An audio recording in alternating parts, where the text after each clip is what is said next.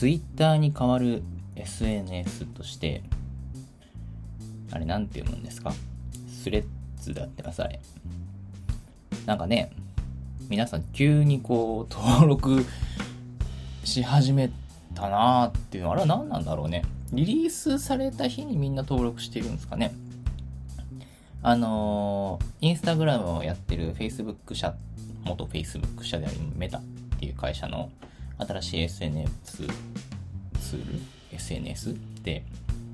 そういうスレッズっていうサービスが始まって、で、最近のその Twitter に対する不信感からこう、Twitter 民がそっちに流れてるっていう そういうのがあって、で、なんかあれもそのインスタグラムと連携してるから、インスタグラムのアカウント持ってる人には、なんか誰々さんがスレッズに登録しましたみたいなのが出てくるのよね。私もそれ見て、ああ、ちょっと登録してみようかなって思って登録してみたんですけど、まあなんか、結構ツイッターナイズドされているというか、ツイートっぽい感じの、タイムラインっぽい感じのレイアウトの、まあ多分そういう風に使うような SNS なんだろうなとは思うんですけど、この、私は、なんだろうな、もともとはこう、SNS は、それこそ mixiの世代の人間なんで、 mixiから始め、で、Facebook が来て、Twitter に移り、 Instagram なんてのは割と最近ですね。喫茶結社の活動をするぐらいからなんで、まだまだにわかだと思ってるんですけど。そう考えると、この、たかだか、ね、私が mixi なんて中学校ぐらいの時だから、20年、言い過ぎか。20年は言い過ぎか。でも十何年前、たかだかその十数年の間にこう SNS の波というのは何回もこう移り変わりがあって、そしてまた今新たな大きな波が来ようとしているのかどうなのかみたいな、そういうのってなかなかちょっとこう、面白いですね。後の時代の人が見たら今の患者はどういう風に映るのかななんていうのをリアルタイムで考えているのは楽しい。とはいえ、とはいえね、まあだから私はそんな SNS 得意な人ではないのでね、こう登録はしたけれど、一歩も何もしてない。なんなら見てもない。フォローもしてない。とりあえずアカウントだけあるみたいな。で、あれアカウント作ると面白いね。この、インスタでつな、もともと繋がってる人は、なんかそういう人を同じ、今インスタでフォローしてる人をフォローしますか？みたいなのがあって、そこからどんどんフォローしてくれるのね。その、もともとインスタで繋がってた人たちが。なんかね、だから、うん、どうしていいかわかんない あれ、どうしたらいいんですか？まあね、わかんないからね、まあね、別にツイッターがね、滅びると決まったわけで、滅びるっていうかね、ツイッターのサービスがね、今後普通に継続していく可能性もあるしね、僕は割とツイッターは好きで、深夜にツイッター開いて、そんな時間にツイートをしている人のツイートにこう、いいねをするっていうのがすごい好きなんですけど。ええ時間にツイートしてんなって思いながらこう、チェックしていくのがね、好きなんですけどね。まあ、どうなんですかね。そういう移り変わりというのはなかなか抗えないものもありますからね。喫茶結社も、まあ、そのうちもしかしたら、スレッズをこう頑張るみたいな時代が来るのかもしれないけれども、今のところちょっと、なんか、わかんない。わかんないですね。あの、誰か使い方を教えてください。はい。そう、そうそう、今日はオープニングでまあその話をしたかったんじゃないんだよ。本当は、ね、機動戦士ガンダム水星の魔女最終回の話をしたいんですけど、最終回やったんです、この前。で、このラジオでも最終回をリアタイできないみたいな話をしてたじゃないですか。私はね、課金はしてない。課金はしてないんだよ。課金はしてないんだけど、あの、バンダイチャンネルっていうね、あの、バンダイのサブスク動画サービスにこう、アカウントを登録して、初月無料ってやつですよ。この1ヶ月以内に解約すればいいんですよ、要するに。初月無料でこう見たんだけど、そのさ、本来だったら、あのー、放送したその直後にもう見逃し配信みたいなのがされてるみたいなんだけど、今回はどうやらその制作側の方が追っついてなかったみたいで、それもうね、スタッフクレジットとかすごい人数なのよ。作画とかすげえ人数割いてて。だから、結構、時間がかかったんだろうね。制作に。だから本来だったら、直後に見逃し配信されるところが、翌日とかに伸びてて、なかなかそれがすごいな、凄まじいなと思ったんだけど、私はその直後に見るつもりでもう、パーラーで仕事終わって帰ってきて、よっしゃ、見るぞって思ってこう、登録しようとしたらまだ配信されてなくて、あーっていうこの生殺しの気分をね、いちいち味わったんですけど、まあでもすぐね、翌日には見れるようになったんで、もうすぐ見ましたけど。なかなかね、こう、まだ感想は控えさせていただきますが、もうそれで、あれ、主題歌がさ、夜遊びの、夜遊びってあのミュージシャンの祝福っていう曲なんですけど、それがね、また、今までもすごいいい曲だなって思いながら聴いてはいたんだけど、もうそれ以上に、あの、水星の魔女作品を1話から最終話まで見て、もう一回聞くと、あ、本当にこの曲ってすごい曲だったんだなって改めて思って、今何回もこういう遊びの祝福をリピートしてるっていう感じなんですよね。いやーなんかいいっすね。音楽も良くて、作品も良くて、映像も良くて、いやーいい作品でしたね。はい。はい。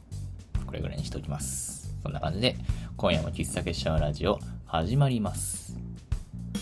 喫茶結社のラジオカウンター席よりあやこめで。こんばんは。この番組は新出鬼没の喫茶店、喫茶結社がお送りするラジオの中の喫茶店です。喫茶店のカウンター席でマスターとおしゃべりするようなラジオをコンセプトに、カフェ喫茶店の話や実店舗開業を目指す道の実況、皆様から寄せられたマスター、キートって話にも適度に合図を打ち、涙あり、笑いあり、桜ありやらされて毎週金曜22時頃、ノート、スポティファイ、サウンドクラウド、ポッドキャスト等でお送りしてまいります。はい、今夜の一杯は、えー、っと、カフェオレですね。喫茶結社ブレンドで、夜明け前でカフェオレいただいております。うん。ああ、カフェオレが美味しい。ぬるめのカフェオレです。あったかいカフェオレ、あったかいコーヒーに冷たい牛乳を入れて氷を入れなかったぬるめのカフェオレです。冷たいものはね、お腹冷えちゃうね。常温が一番ですよ、やっぱり。はい。えーと、ということでですね、今夜も喋ることいっぱいあるんで、サクサクやっていきましょう。まずはこのコーナーから。今週の喫茶結社。このコーナーでは今週1週間を振り返って喫茶結社の活動がどんな感じだったのかを振り返るコーナーです。ということでですね、まあ、今週は、まあ、いつも通りの日曜月曜パーラーの営業でした。意外とパーラー喫茶結社というか、無目連での喫茶結社営業が7月いっぱいで終わるって思っている人がいるみたいなんですけど、声を大にしていたい。僕は月曜日、も う月曜日は来月以降も身分目連で暗躍するんじゃ。それだけは声を大にしていたい。あと、その、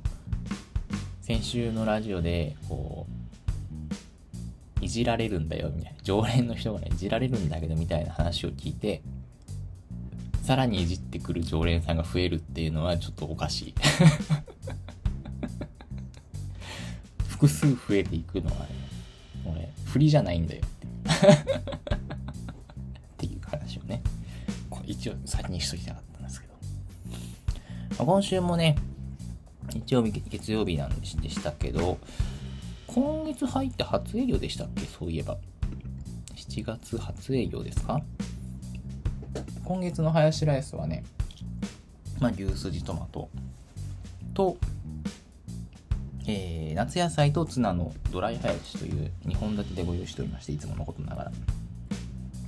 ドライハヤシって何ぞやっていうと、ドライカレーのハヤシライス版かなぐらいの軽い気持ちでつけたやつなんで、そんなにその名前に意味はないんですけど、まあ、夏野菜、その時々に買えるかもしれないけど、ズッキーニとか、まあトマトは夏野菜でいいのかな、カウント。ズッキーニとか、ナスとか、とパプリカも入れてるね。なんかそういう野菜を炒め、で、えー、まあ、ツナを加え、赤ワインで煮込んでるんだけど、まあそれだけだと結構普通のデミグラスソースっぽい感じの味になるんですけど、それ、ちょっとこう、トマト感が強めにしてあってですね、あと割と水分飛ばしているんで、なんて言うんだろう、またいつもの牛すじトマトハヤシとは全然違う味わいになっているという、結構見た目の割にさっぱりあっさりと食べられる、そういうハヤシライスになりましたね。そう。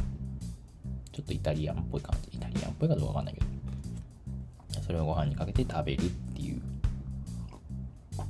いや、正直、これに関しては、本当に、去年の段階で、何て言うんですかね。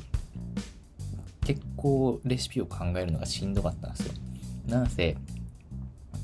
7月ってまあ夏野菜あるんだけど、8月に夏野菜も使うやつをね、用意していて、要するに、その、一昨年の段階では、何て言うんだろう1年間分のレシピを作ってなかったから去年丸1年分のレシピを完成させたんですけどこの7月のねレシピはね本当にこう必死に考えた 頑張って頑張って考えたレシピだったんでそれを今年思い出すのは大変で。メモ残しとかなきゃいけないね。メモ残してあるんだけど、どうもそのメモに容量を得てなくてね、解読をするところから始めて、こう、結構ギリギリまで大丈夫かなっていう感じだったんですけど、無事美味しくできたんで本当に良かったなと思ってます。はい。まあ、そんなね、ギリギリでいつも生きていますけれども、なんか今週、だからそう、日曜日もね、閉まるって思ってる人が多い。なんか意外と最近日曜日が暇。まあもともと日曜日の方が、パーラーは暇なお店なんですけど、月曜日の方が忙しいお店なんですけど、すごい暇だなって思いながら、まあいろんなね、開店準備の作業とかをしてて、まあそれでもちょこちょこお客さん来てくれるんで、ゆっくりのんびり喋ったり喋んなかったりしながら営業して、で、月曜日は月曜日で結構やっぱ月曜日は混んだんだよな。割と絶え間なくお客さんが来てくれて。まあいい込み方でしたね。喋れるし、楽しいし、みたいな。だから、そういう意味ではとてもいい2日間でしたけれども。そうね、だから、今月初営業だったから、まあ、ハヤシライスどうなるかなっていう不安もあったけれども、なんとかなって、とりあえずほっとしております。で、そう、今週の喫茶結社的には、あれですね、実店舗のまた進みがね、ございましたんで、その話もちょっとしましょう。このコーナーいます。喫茶結社の実店舗計画。これ台本にね、喫茶結社のが入ってない。これ台本がね、間違ってるね。ついに実店舗開業が決まった喫茶結社開店までの急ピッチな様子をお届けするこのコーナーです。はい。でね、あの、あれなんですよ、そう。今週というかね、今週か、うん、そう。今月入ってから物件の引き渡しがあって、まあそもそも前のね、入ってるビオトープのお二人も僕はよく知っているから、全然お二人がいる間もいろいろ相談させてもらったりとか、寸法とか測らせてもらったりとかしてたんだけど、まあ、ようやく今月から鍵を受け取り、私がお店に入るということでね。まあ、なんというか、うん、そうね。なんだろうね。お店の準備が本格的に始まり、すっげえ楽しいワクワクっていうのとは違うドキドキ。これはうーんなんでなんだろうね。昔インドネシアで働いてお店作ってた時も同じような感じだったんですよね。お店の実際に作業が始まる1ヶ月前ぐらいとかはすごい楽しいんだけど実際に作業が始まりだすと楽しいとはちょっと違うぞっていう。なんだろう。楽しいは楽しいんだけどなんか目の前にやることがいっぱいあってそのやることをいかに何て言うのかなさばいていくかみたいなそういう感覚に近いというか。あとなんだろうお店作るっていうところ今考えてることはもちろんお店を作ることはもちろん考えてるんだけどお店をいかに長く続けていくためにはどうしたらいいかっていうところを今考えていて。まあもちろんそれはお店を作ることを考えてるってこととまあニアリーイコールではあるんだけどなんかお店を作るところがゴールではないじゃないですか当たり前ですけど。続けていかには話にならんわけで。っていうところを考えているとなんだろう。もちろんお店を作る作っている今はすごい楽しいんだけど。いやそれどころじゃないんだ今。考えることが多すぎるんだよみたいなそういう気持ちです。でも何ていうかこう不思議とうんなんとかなるんだろうなっていう気持ちもあってドキドキだし不安しかないんだけどまあこれだけいろんな人に支えてもらえているんだからきっとなんとかなるんだろうというそういう安心感はあります。でねそうそんな話はどうでもいいんだけどあの物件引き継いで、まあ、いろんな作業がある中でまず何をしなきゃいけないかっていうと壁を塗りたいなっていうところでございまして。今週壁塗ってました。まあ内装の雰囲気を変えたいとかではないんですよ。なんせもともと白い壁の上に白いペンキで塗ってるだけなんで。白オンザ白なんでね。あの何をしたかったかっていうと、まあ、単純に前のビオトープさんが最後店出てく時にパテで穴とか埋めてくれて綺麗にしてくれたんだけどまあそのまんまじゃちょっと色か違うし塗りたいなっていうのとまあビオトープさんが塗っていこうかなって言ってくれたんだけど自分で塗りたいなっていうのがあってなんかねすごくこう非合理的なことを言うんですけど自分の手を動かして実感が欲しかったっていうのとなんかそれぐらいしないとこうななんて言うんだろう。あんまりこう明確な言語化ができないんですけどなんかそのまんまそのまんまで100ただでさえそのまんまで使わせてもらうところが多いのに壁ぐらい塗っとかなきゃなみたいな。なんかそういう言い方をすると良くないんですけど。うん。あんまりこうそうやってちゃんと自分の手を動かしてようやくなんかお店を大切にできるような気がして。なんていうんですか悪戦身につかずじゃないけどさ悪戦うんなんかその例えも良くないな。なんかこうもらったものって苦労せずもらったものってあんまりこう大切にできなかったりするじゃないですか。別に苦労せずもらったとは思ってないし今回のお店はね。なんかそういう風には思わないんだけどなんかちゃんとこうなんか怠けてるような感じがしちゃって嫌だったんですよ。なんか、うん、あんまりいい話じゃないな。なんかこうちゃんとこの自分でお店をちょっと綺麗にしてあげたいなっていうような気持ちがあってっていうのもあって壁塗りたくて、うん、別に雰囲気が雰囲気を変えたいとかもなく。同じ色で塗ってますからね。っていうのがあってまあ壁だけは塗ろうと。他にそんないじらないけど壁だけは塗りたいなっていう、すごくこう非合理的なアナなんていうかな。アナログというか昔ながらなオールドタイプな考え方な気はするんだけど。まあでも実際ねそうやってなんて言うんだろう。今回だから今週は1日かけて養生その塗装がペンキがね塗りたくないところまでペンキがいかないようにマスキングテープと養生テープとあとなんかシートでひたすら養生してってそれずっと一人でやって。でその次の日から3日間ぐらいかけてお店塗ろうと思って。さすがに一人だとしんどいかもしれないから何人か来てくれたらいいなと思って声をかけで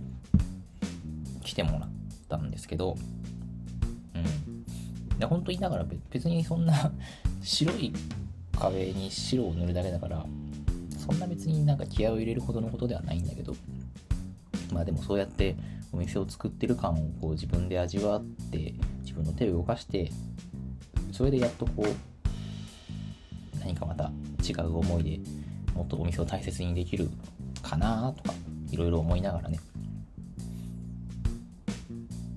塗る作業をしたんですけどね。今回その結構いろんな人が招集に応じてくれてネクタイコーヒーのゆうさんとか海と梨のカイトさんとリノさんとかあとエプロンいつも作ってもらってるポコアポコさんとかね。ラジオではちょこちょこ名前が出てくる糸電話さんとか。あと、まあ、このラジオ的にはピローマガジンとかにもあのページを書いてもらったムツカイさんとか。結構いろんな人が助けてくれて。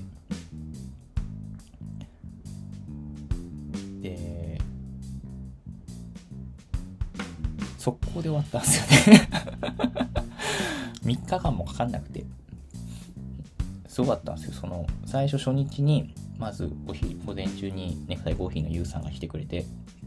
ね僕はさその養生作業がまだ残ったから僕はひたすら養生しててユウさんだけこうペンキで塗ってくれたんだけどキッチンの部分をねこう塗ってくれて。この午前中だけ来てくれたんだけどもうその段階でお店の半分ぐらい終わっちゃってユウさんすげえなペンキ塗る才能あるんじゃないですかみたいな話をしながら塗ってもらってさもう綺麗に塗ってくれたのよ。僕その段階で全くペンキに触れてないんだけど。ずっと養生してるから。でそこでこうゆうさん帰った後に海と梨のさカイトさんとリノさんが来てくれて。でこの2人はさアーティストなわけですよ。絵の具を使うプロフェッショナルなんですね。早い早い。2人いるしさ。で僕もそこからちょっとこうペンキ塗り塗り作業をしてさ。3人がかりで。2時間ぐらいで終わっちゃって。全部。その段階で後から来るそのポコシとか糸電話さんとかムツカイさんとか来てないのよ。来てないのにほぼほぼ終わっちゃって。これどうするって話をして。2回目塗ってもらおうか乾くまでちょっと待とうって話をして3人でコーヒー飲みに行って休憩して。で後から来てくれたその3人にちょっと塗ってもらってで軽く打ち上げするっていう。ただ楽しいだけだった。ねえでもありがたいですよ。そういうのにね来てくれて塗ってくれて。そうだから最初はそういうちょっと自分で手加えなきゃっていう気持ちもあったところからだったんですけど実際そうやってやってみたら私だけじゃなくていろんな人に手伝ってもらったことであこの壁はあの時ユウさんが塗ってくれたんだなとかこの壁はムツカイさんが3回だけ塗ってくれたなみたいなさローラー3周してすぐ終わったなみたいな。なんかそういうエピソードというか思い出っていうとちょっとエモエモしいけどなんかそれがさできたのがああ自分が思ってたよりもすごい良かったなと思って。結局お店だって別に1年で潰す気はないしさ。できれば2年3年とやりたいわけで。そうなった時になんかふとあの時この壁塗った時にさみたいな話ができたりとかあるいはお客さんにお店作る時に誰々さんに壁塗ってもらってみたいな話ができる。だからそれってすごい何て言うんだろう。豊かっていうとすごいダメだな。簡単すぎるな言葉が。お店がこう自分一人のものじゃないいろんな人のいろんなエピソードがこう組み込まれていく感じがとてもこう喫茶結社的だなと思ったんですよね。喫茶という定義でみんなでお店を作るんじゃいというのが喫茶結社だというふうに言ってはいるけど実際にそうやって本当にいろんな人の力を借りて手を借りて別に本来の意味はそういうことではないけれどもでもなんかいろんな人が関わってお店が形作られていくっていう様がとてもあ喫茶結社っぽくてよかったなぁと。やってから思いました、なんか大切ですね。そういうの。いや本当にだから来てくれた人ね手伝ってくれた人本当にありがとうございますっていうところで。なんか楽しいだけの一日になっちゃいましたね。そう。楽しいとはちょっと違うんですよねとか冒頭で言っときながら。すごい楽しかったって その日はすごく楽しかったです。そう。だから今後は楽しい楽しいでしょうって聞かれたら楽しいって答えようと思います。全然撤回が早いですね。そうだからね。この後はもう壁全部塗ってこの後営業許可の申請に行ったりとかまだね椅子とか入れてないんでそういうのも入れて照明とかも考えていこうかなというところでおそらく8月の最初の週にオープンになりますおそらく何日って言わないのはまだ定休日をちょっとどうしようか悩んでいるからですごめんなさい。悩んでます。はい。まあ、ちょっと楽しみにしていただけるとありがたいです。はい、っていうところでございますね。今週の喫茶結社及び喫茶結社の実店舗計画のコーナーでございました。はい、さてさて、結構喋っちゃったな。えー、っと、まあ、京都はね、7月に入ると祇園祭が始まるんですよね。まあ始まってるんですけど、まだこう街中歩いてると感じ、そんな祇園祭り祇園祭りしてる感じはしないんだけど、でもどうなんだろう。これが市場烏丸とか行ったらもっと祇園祭りっぽい雰囲気になってるんだろうな、きっとな。最近そっちの方に行かないんであれなんですけど、祇園祭りというとね、京都では1ヶ月をかけて、もうすごい大盛り上がりなイベントですよ。それをもってこう、ああ、京都の梅雨が終わって夏が来るんだなという風物詩なんでしょうが私はその祇園祭が一番盛り上がる宵山の日には京都にはいないらしいいないかもしれないっていうねまさか。の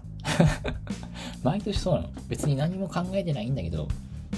その盛り上がる日に予定入れちゃう。別の予定。全然違う予定入れて京都にね去年は大阪にいない。なんでだよって。まあ、毎年のことでございます。なんかね、そういうのもありつつなんだけど、この前、京都の三条会商店街のお祭りに行ってきたんですよ。三条会商店街、京都にいる人でも、まあ、知ってる人は知ってるだろうが。あのですね、まあ、京都って結構商店街がいろいろまだいっぱい残ってるんですよ。その中でも、まあね、民目連の商店街もね、西新道西会商店街っていうね、商店街があるエリアなんだけど、まあそういう感じでいろんな商店街がある中で、三条会商店街っていうのはもう、なんて言うんだろう、すっごい盛り上がってる商店街なんですよ。京都で多分一番盛り上がってんじゃないかな。そんなことないのかなわかんないけど。で、まあ、そこの商店街で毎年お祭りがあるらしくってこの三条会七夕夜市っつってこう、ま、要するに夜店がいっぱいある夜店がいっぱい出店するお祭りらしくって私は知らなかったんだけどそういうのが毎年やってるらしい、まあ、もしかしたらそのコロナとかでやってなかった年もあったのかもしれないね。で今回初めて行ってみようと思って。まあそれも目的があってあのロカレさんっていうねイタリアンのお店がその三条会商店街にあるんだけどそのその店主のケントさんって人が最近なんかよく会うんですよ。あの人も身分のいろんなお店と仲良くてちょこちょこ顔出してくれてすっごいいい人なんだけど。だからそれで、まあ、ケントさんが夜市やるっていうならちょっとロカレ行きたいなと思ってロカレを目指してその誕生会商店街のお祭りに行ってみたんですよ。なんかその前評判というかケントさんからはすっごい混むよみたいなめっちゃ人来るよみたいなことを聞いてたんだけど本当にすっごい人いて。結構三条会商店街自体はでっかい商店街なんですよ。もう、まあ、でっかいなんていうのかな。アーケードを車が通れるイメージとしては東京の人に伝わりやすいかどうかわかんないけど吉祥寺のあのダイヤ街商店街的な。あでももうちょっとこうなんかローカライズされてるというか地元っぽい感じの商店街なんだけど。結構個人商店いっぱい並んでて。で長さも結構長いのよ。あれななんどんぐらい長いんだろうねあれね。わかんないけど。調べてみよう800メートル。そうだ、東西800メートルにも及ぶ商店街で180店舗あるらしいよ。今読んでますけど。そうそこ、だから結構でかい商店街なんですけど、もうそこがさ、結局だからその商店街の両サイドにそれぞれのあの商店さんがお店を出店を出してるんだけどさ何て言うんだろう歩けないぐらい人がいるの全然こう持ってないんですよ。すっごい人いて。で、ちびっ子から大人からみんな、え、こんなに人いるの？でもさ、ちょっとこう、そういうのってやっぱコロナもあったから、すごい久しぶりだった。ああ、なんかこういうお祭りすごい久しぶり楽しいと思って、ちょっとテンション上がったんですけど、5分ぐらい経って、まあ、結局そのロカレさんが僕が入った入り口が本当に三条会商店街の一番端のねミートショップ広がある方から入ったんだけどロカロカレさんってまあ結構距離あるんですよ。三条会商店街の半分よりも向こう側。だからまあ400メートル以上向こうやね。500メートルぐらいあるんだけど全然進まないのよ。お客さんあの人がいっぱいいてね。開始5分であもう無理かもと思って。人が多い。あ無理だと。基本こうさ人が多いのに人混み苦手な人だったからさ。ちょっと最初の5分間はテンション上がってなんか補正がかかったけどもう5分でああしんどいとなって。でもさロカレさん行きたいじゃん。もう、ま、周りはねこう大人の人がお酒を楽しむおつまみとお酒が売ってるお店もありたこ焼きとかのお店もありで子供らが遊べるようなくじ引きとかなんかなんちゃらすくいみたいな。なんちゃらすくいがあったかわかんないけどなんちゃらなんちゃらボールみたいなやつがさあって。もう本当にキッズもいっぱいいる大人もいっぱいいる。全然歩けない進めない。なんだけど。とりあえずロカレに行かにゃならんと思って。どうしようと思って。いやいやいや。これでも東京にいた頃は山手線を使って通学してたんだぞ。なめるなよということで。完全にこうシャットアウトモード。心を無にしてもう帽子をめちゃくちゃ目深にかぶって。もうイヤホンまでして。もう私は無だと。人混み謎と。山手線に比べたら優しいものよみたいな感じのテンションで。完全にこう意識をね無の状態にして進んでたんですよゆっくり。そしたらさ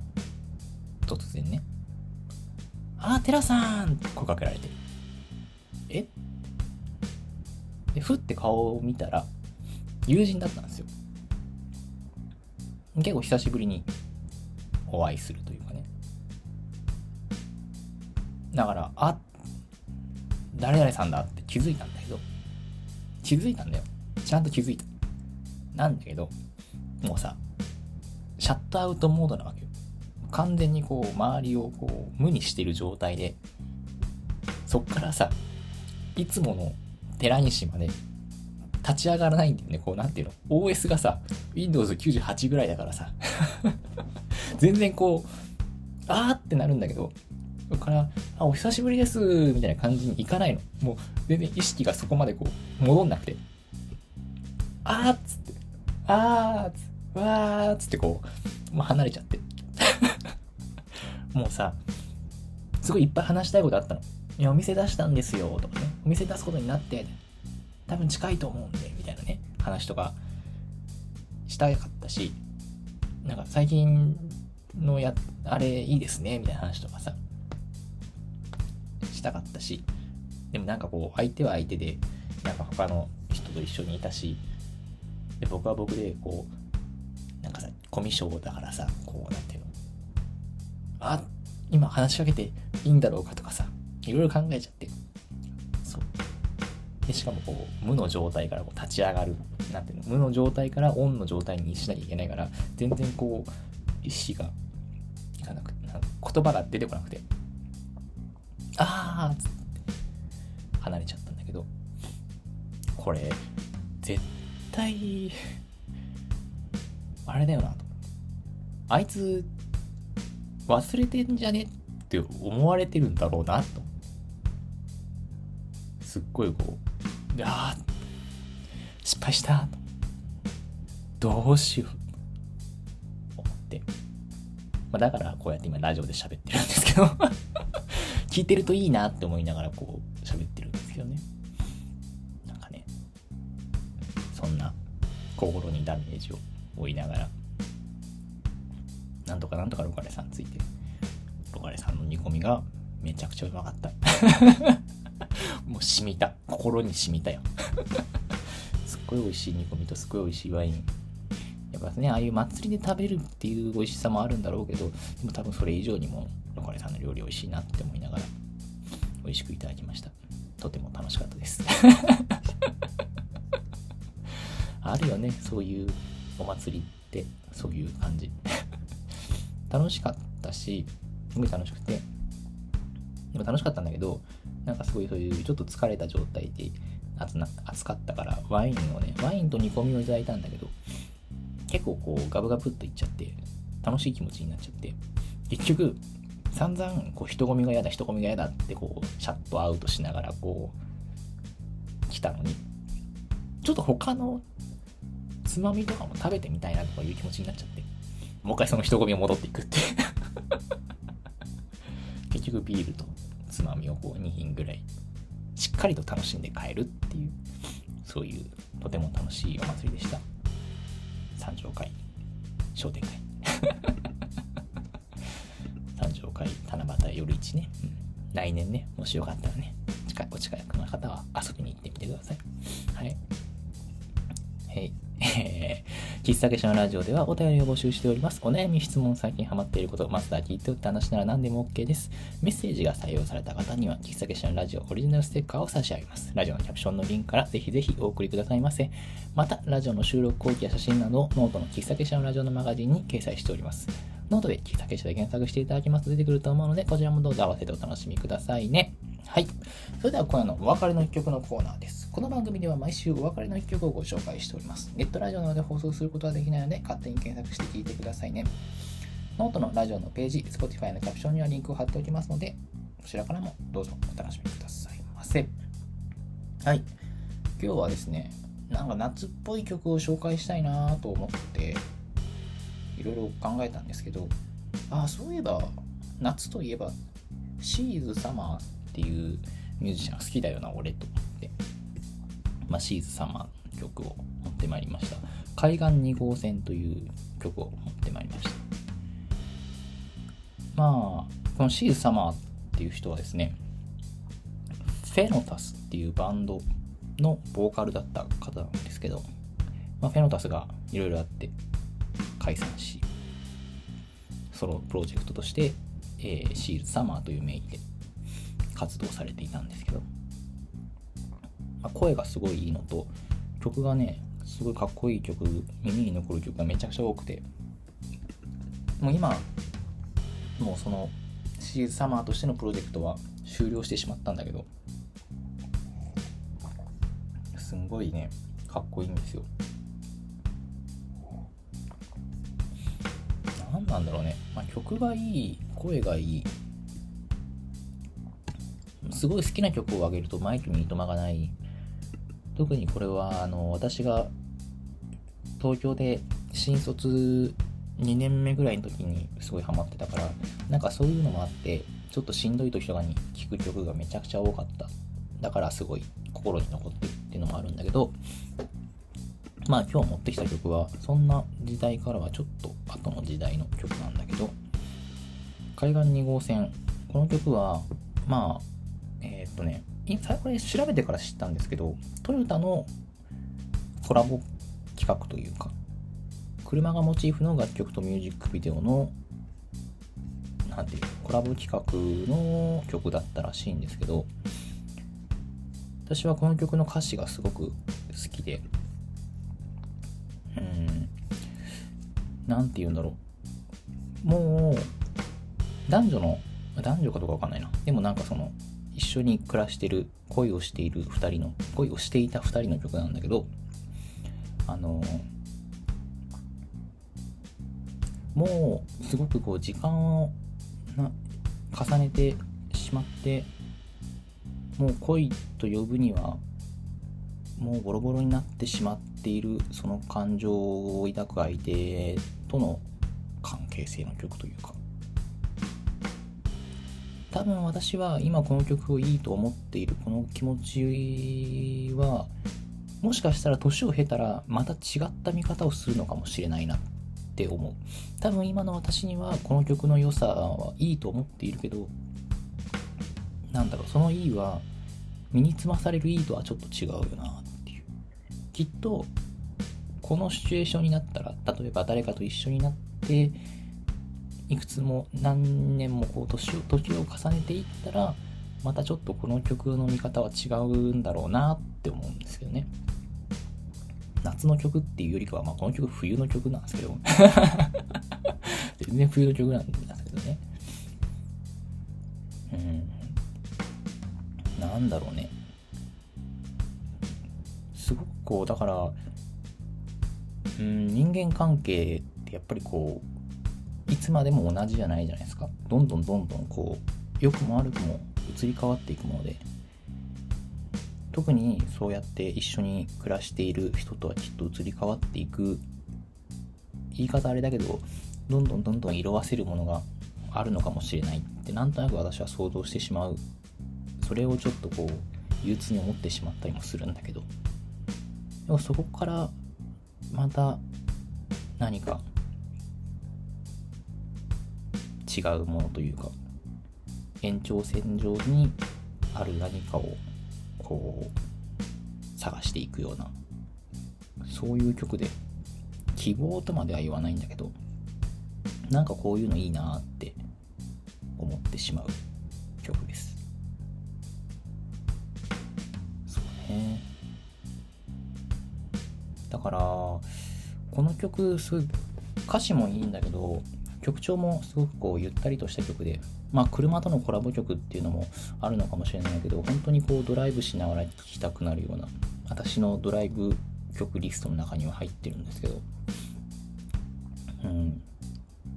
すごくね、いいのよ。いいのよってなんか、進め方としてすごい雑なんですけど。なんですよね。だからなんかこう、本当に海岸